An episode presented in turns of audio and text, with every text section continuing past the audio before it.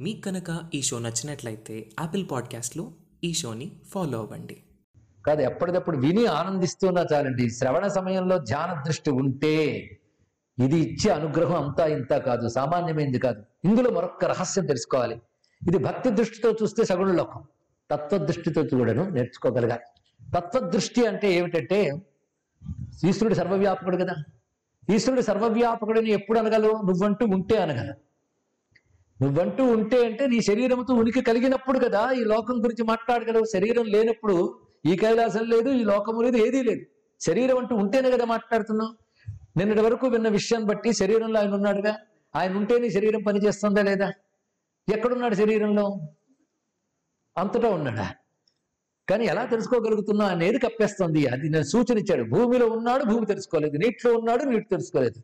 అలాగే సర్వేంద్రియముల్లో ఉన్నాడు. ఇంద్రియాలు ఆయన తెలుసుకోలేదు. కన్నులో ఉన్నాడు కన్ను ఆయన చూడలేదు. చేతిలో ఉన్నాడు చెయ్యి ఆయన పట్టుకోలేదు. నోటిలో ఉన్నాడు కానీ నోరు ఆయన గురించి మాట్లాడలేదు. కానీ సర్వేంద్రియములు ఉందున్నా ఇంద్రియములకు అగ్రాహ్యుడు మరి ఇంద్రియాల్లో ఉన్నాడు అంటే ఇంద్రియాల్లో ఉన్న ఆయన చుట్టూ ఇంద్రియాలు ఉన్నాయా లేదా? అవే ఆవరణలు అవే ప్రాకారాలు ఆలోచించండి.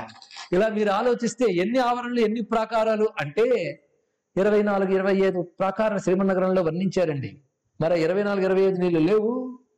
సాంకేతికం పరిశీలించి పంచభూతాలు పంచ తన్మాత్రలు పంచ జ్ఞానేంద్రియాలు పంచ కర్మేంద్రియాలు పంచ ప్రాణాలు మనోబుద్ధి చిత్త అహంకారాలు ఇంకా వెతికితే చాలా చాలా. పెడిదిస్తే ఒక చెయ్యి అంటే ఒక ఒక డివిజన్. ఐదు వేళ్ళు అంటే రెండో డివిజన్. అందులో ఒక్కొక్క వేళ కనుకుంటే మూడో డివిజన్. అలా ఒకదాన్ని ఇంకా ఇంకా విభజించవచ్చు. కనుక ఒకటి ఇరవై ఐదు ప్రాకారాలు అంటే ఇక్కడ ముప్పై ఆరు ప్రాకారాలు అంటాడు. ఎన్నేనా అన్నీ ఇక్కడే కానీ ఈ ప్రాకారాలని ఈ శరీరం అను అనుకుంటున్నాం కానీ శివుడు అనుకోవట్లేదు. వచ్చింది బాధ. కానీ ఈ ప్రాకారములు శివుని ప్రాకారములు కనుక ఇంద్రియ దృష్టి ఉన్నంతకాలం తెలియబడట్లేదు చైతన్య దృష్టి ఉంటే ఆయన తెలియబడుతున్నాడు. కానీ ఇంద్రియాలతో ఉన్నంతకాలం ఆ ఇంద్రియాల్లో ఆయన వెలుగులే ప్రకాశిస్తున్నాయని దర్శిస్తూ అంతర్ముఖానికి వెళ్ళి హృదయంలో ఉన్న ఆయన పట్టుకోవడమే మహాకైలాస యాత్ర అందుకే అన్నమయ్య ఒక మాట అంటాడు అచ్చమైన జ్ఞానికి అంతా వైకుంఠమే అన్నాడు. అద్భుతమైన మాట చెప్పాడండి ఇక్కడ. అచ్చమైన జ్ఞానికి అంతా కైలాసమే అని శివభక్తులు అనుకోవచ్చు. తప్పేముంది ఇక్కడ? కైలాసమైన వైకుంఠమైన బ్రహ్మ ప్రకాశమే ఇది తెలుసుకోవాలి ఇక్కడ. కానీ పరబ్రహ్మ ప్రకాశం ఏదో అదే లోకం. లోకం అంటే స్థితి. అది తెలుసుకోవాలి. లోకం అంటే ఒకనొక చోటు కాదు. ఇక్కడ కూర్చున్నా ఎవరి లోకంలో వాళ్ళు ఉంటారని నాకు తెలుసు. అందరూ కైలాసంలో ఉంటారా? ఇంకా అయిందో లేదో ఎందులో అడిగే వాళ్ళు ఉంటారు. పొరపాటున వచ్చేసాం అక్కడ సీరియల్ ఏమైపోతుందో అంటే ఇంట్లో చూస్తారులే నీకు వెళ్ళేకి చెప్తారంటే వాళ్ళు ఆన్ చేస్తారో లేదో వాళ్ళు అని డౌట్ అంటే మన లోకం వేరే అయిపోయింది. కనుక లోకం అంటే స్థితి తెలుసుకోవాల్సింది ఇక్కడ. కనుక ఇప్పుడు అందరం ఎక్కడున్నాం? కైలాసంలో. ఇది తెలుసుకోవాలి ఇక్కడ. ఆ స్థితికి వెళ్ళిపోతే ధ్యానమే. అయితే ధ్యానిస్తే అమెరికా దొరుకుతుంది కానీ ధ్యానిస్తే కైలాసం దొరుకుతుందండి. అది గొప్ప విషయం. ఎందుకంటే నీ నీ అంతఃప్రకాశం. ఆత్మ యొక్క వెలుగు సర్వేంద్రియములైన తత్వనందు ప్రకాశిస్తుంది. కానీ తత్వాన్ని ఇంద్రియాలను చూస్తున్నావు వెలుగును చూస్తూ వెళ్ళు వెళితే సర్వము ఆయన ప్రకారమే కనుక శరీరమే కైలాసం. అది తెలియాలి. అందుకే సర్వగుడైనప్పటికీ పరమేశ్వరుడు అక్కడ ఉన్నాడు. ఆ వర్ణన ఎందుకు చేయడం అంటే నిరంతరం ఇది వినడం వల్ల మనం ఆ కైలాసాన్ని ఇక్కడే అనుభవానికి తెచ్చుకోగలం. అందుకు తెలుసుకోవాలి ఇక్కడ. ఇది వినగా వినగా పోయిన తర్వాత కైలాసం నుంచి విమానం వస్తుంది అనుకోవద్దు. ఇది వినగా అనగా అనుకొనగా కైలాస అనుభవం ఇక్కడే జరుగుతుంది. అందుకే ధ్యానంలో కూర్చొని ఒక్క ఆవరణ ధ్యానించుకుంటూ వెళితే అంతర్ముఖ దృష్టి ఏర్పడి ఆ శివునితో తాదాత్మ్యం సిద్ధిస్తుంది. ఇది అంతర్గృహం ఉన్నాడు ఇక్కడ అంటే బాహ్యమైన ఇంద్రియాదులన్నీ ద్వారములకు ఇటువైపు అయితే ఆ లోపల అంతర్గృహము అన్నప్పుడు ఆ ప్రాణమయ కోసం దాటి ఇంకా విజ్ఞానమయ ఆనందమయ కోసంలో పెడుతున్నది అంతర్గృహం. ఇది గ్రహించవలసినది. అలా ఒక్కొక్క దానికి తత్వ సంకేతం చెప్తే అది మళ్ళీ విస్తారమైపోతుంది కానీ ఆ సూచన మాత్రం ఇక్కడ అందిస్తున్నాం సహృదయులు గ్రహింతురుగా కనుక తత్వదృష్టితో చూసినా ఇది గొప్పది. అందుకే పురాణముల ఎందు సగుణ బ్రహ్మకు సంబంధించిన లోకాల వర్ణన గాని వాళ్ళ పేర్లు గాని వాళ్ళ ఆవరణలు గాని వాళ్ళ మంత్రాలని గాని అర్థం మీరు తెలుసుకుంటే అది నిర్గుణ బ్రహ్మతత్వం వైపు పర్యవసి పర్యవసిస్తుంది. అది తెలిసినటువంటి జ్ఞానులు నిర్గుణ బ్రహ్మమేనా సగుణ బ్రహ్మమేనా బ్రహ్మమే కదా అని ఆనందిస్తారు తప్ప వీటిని నిరసిస్తూ తిరగరండి. ఈ మధ్య కొంతమంది అద్వైత పండితులు సర్టిఫికేట్లు కూడా పొందిన వాళ్ళు చేస్తున్న పని ఏమిటి అంటే భక్తిని నిరసించడం పురాణాలను నిందించడం దేవతలను నామరూపాలను నిందించడం చేస్తారు. అలాంటి వాళ్ళు వాళ్ళు పతనం అవడమే కాకుండా మనల్ని కూడా పతనం చేస్తారు. ఇది తెలుసుకోండి ఇక్కడ. నిజమైనటువంటి అద్వైతి వీటిని నిందించడం సరికదా?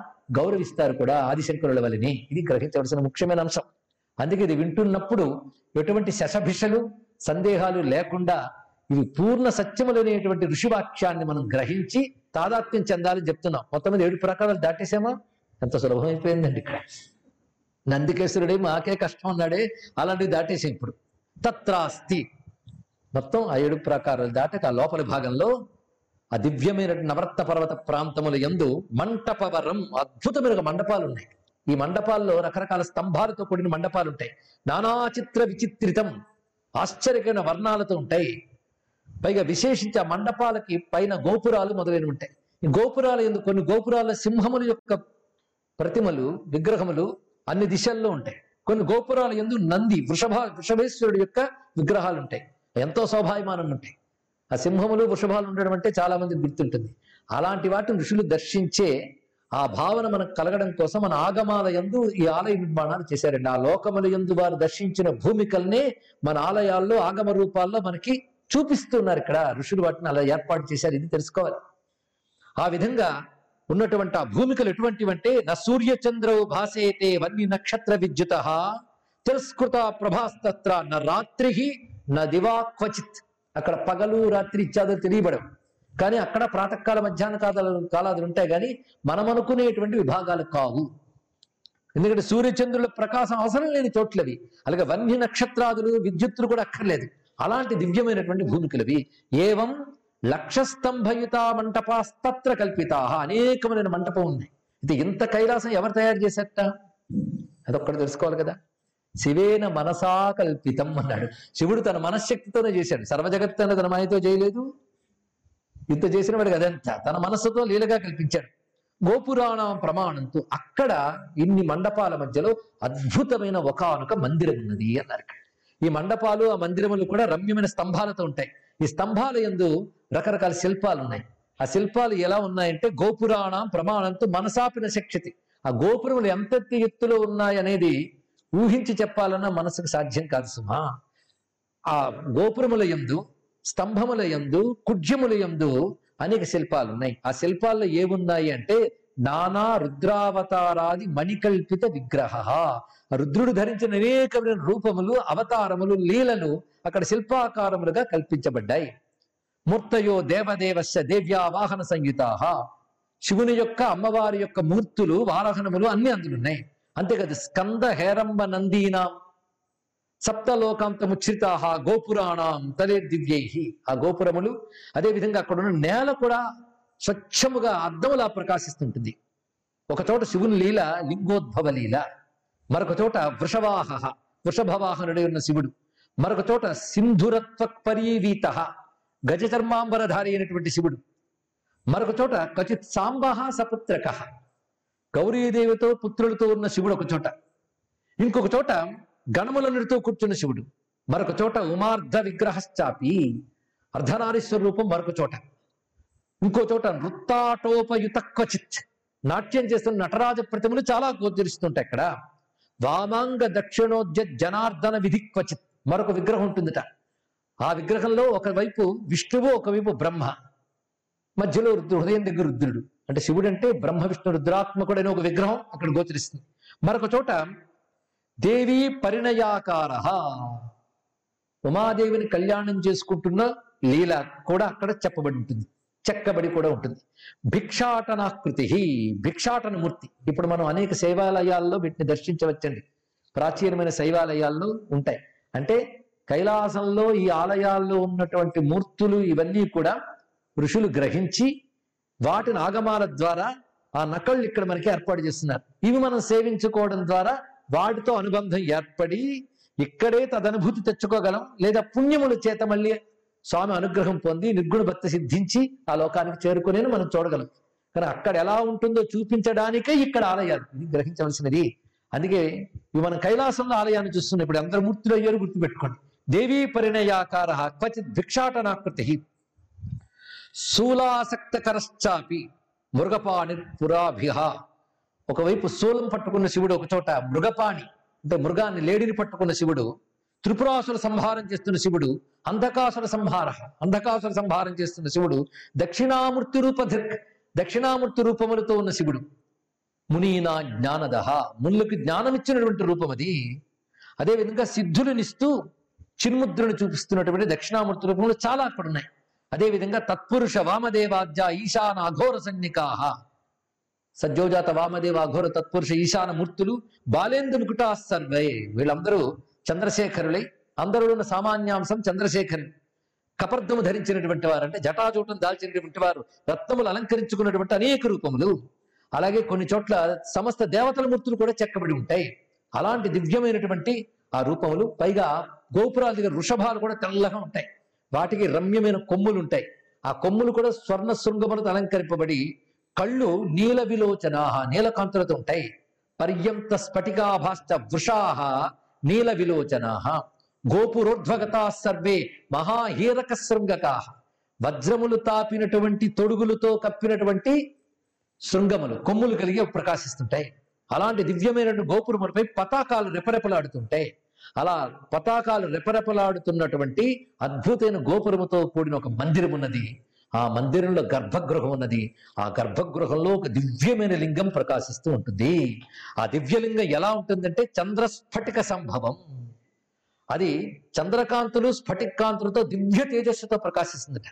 అది ఎంత ప్రమాణంలో ఉంటుంది అంటే చూడ్డానికి ఒక ప్రమాణంలో గోచరించిన అది ఆపాతాళ నభస్థలాంతో ఉన్నటువంటి మహాలింగం. మొత్తం అనంత బ్రహ్మాండముల ఎందున్న లింగముల్లోకెల్లా సర్వోత్కృష్టమైన లింగాన్ని ఇక్కడ చెప్పారండి. ఆ మహాలింగం ఇక్కడ ప్రకాశిస్తోంది. ఇది కైలాసంలో కూడా అనేక లింగాలు ఉన్నాయి అనేక ఆలయాలు ఉన్నాయి వాటన్నిటిలోని రాజు వంటిది ఇది. కదా ముందు చెప్పేది ప్రధానమైన మహాలింగాన్ని చూపిస్తున్నారు. అదివ్యమైన మహాలింగం తెల్లని కాంతులతో ప్రకాశిస్తుంటుంది మణిపీఠముపై ఉంటుంది. మహాలింగం మహాకారం రత్ననాగఫణాన్వితం దాని పాము చుట్టుకుంటుందిట. ఆ పాము పడగలపై రత్నాలు ప్రకాశిస్తుంటాయి. మహారత్నమనే జాత పుల్ల మాలా విభూషితం. పైగా అనేక రత్నవనాలు ఉన్నాయి కదా అక్కడ వచ్చి పూసినటువంటి పువ్వులు బిల్వాలు వీటితో అలంకరింపబడి ఉంటుంది. సువర్ణ ఖచ్చిత అనేక బిల్వ చంపక పూజితం. ఆ దివ్యమైనటువంటి ఆ మహాలింగాన్ని సాక్షాత్ శివుడు పార్వతీదేవితో వెళ్ళి అర్చన చేస్తూ ఉంటాడు. అన్నారు ఇక్కడ ఆయన అర్చన చేస్తున్నప్పుడు ఆ మహాలింగాన్ని ఎలా ఉంటుందంటే అనగానే సూత పౌరాణికుడిని మొత్తం వాళ్ళు అడిగారు. శివుడే మహాలింగమైనప్పుడు ఆయనే పూజించడం ఏమిటి అన్నారు. ఇదే ప్రశ్న జగీషవీరుడు అడిగితే స్కందుడు చెప్పాడు. అప్పుడు స్కందుడు అంటున్నాడు ఇదే ప్రశ్న మా అమ్మ శివుడిని అడిగితే శివుడు చెప్పాడు. చెప్తున్నాను విను అంటున్నది. ఆ మహాలింగం ఎంత గొప్పగా ఉన్నది. అక్కడ శివుడు ఏ విధంగా అక్కడికి వెళుతున్నాడు? సకలుడైన శివుడు తన నిష్కల స్వరూపాన్ని తను ఆరాధిస్తున్నాడు. ఎందుకు? అనే అద్భుతమైన ప్రశ్నకి సమాధానం చెప్తూనే ఆ మహాలింగాన్ని మరింతగా దర్శింపజేస్తూ ఆ మహాలింగారాధన మన చేత చేయిస్తూ ఉన్నాడు స్కందుడు. అదేమిటో రేపు తెలుసుకుందాం. సర్వం శ్రీ సాంబ సదాశివ చరణారవిందార్పణమస్తు. స్వస్తి. మనకి ప్రతిరోజు ఈ కార్యక్రమానికి ప్రారంభంలో విశేషించి అనేక దూర ప్రాంతాల్లో వాళ్ళు కూడా శివపదాలు గానం చేస్తున్నారు. వారందరినీ ఇక్కడి నుంచే మనం అభినందిద్దాం. అది మొత్తం ఆన్లైన్లో ఈ ప్రవచనం వినే వారందరూ ముందు మొత్తం పది పన్నెండు నిమిషాల పాటలు వింటున్నారు. నిన్నటినే నిన్నటి రోజున హైదరాబాద్ వాస్తవులను కంభంపాటి సోదరులు గానం చేశారు. ఇవాళ ఆస్ట్రేలియా మెల్బోర్న్ నుంచి మాణిక్య వీణ బృందం వారు రమణి గారు మొదలైన వారందరూ కలిసి అద్భుతంగా శివపదాలు రెండు గానం చేశారు. నేను నిన్న విన్నాను ఇవాళ విన్నాను. అది ఆనందకరమైన అంశం అయితే మొత్తం మన దేశంలో విదేశాల్లో అరవై మంది శివపదం గాయకులు పాడతామని వచ్చిన వాళ్ళని ఎంపిక చేసి మొత్తం ఇరవై నాలుగు రోజులు పాటించడానికి ఏర్పాటు చేసినటువంటి వారు అమెరికాలో కాలిఫోర్నియాలో గుండ్లాపల్లి వాణి గారు. వారికి ప్రత్యేకంగా అభినందనలు అందిద్దాం. శివానుగ్రహం అందరికి సిద్ధించగాక స్వస్తి.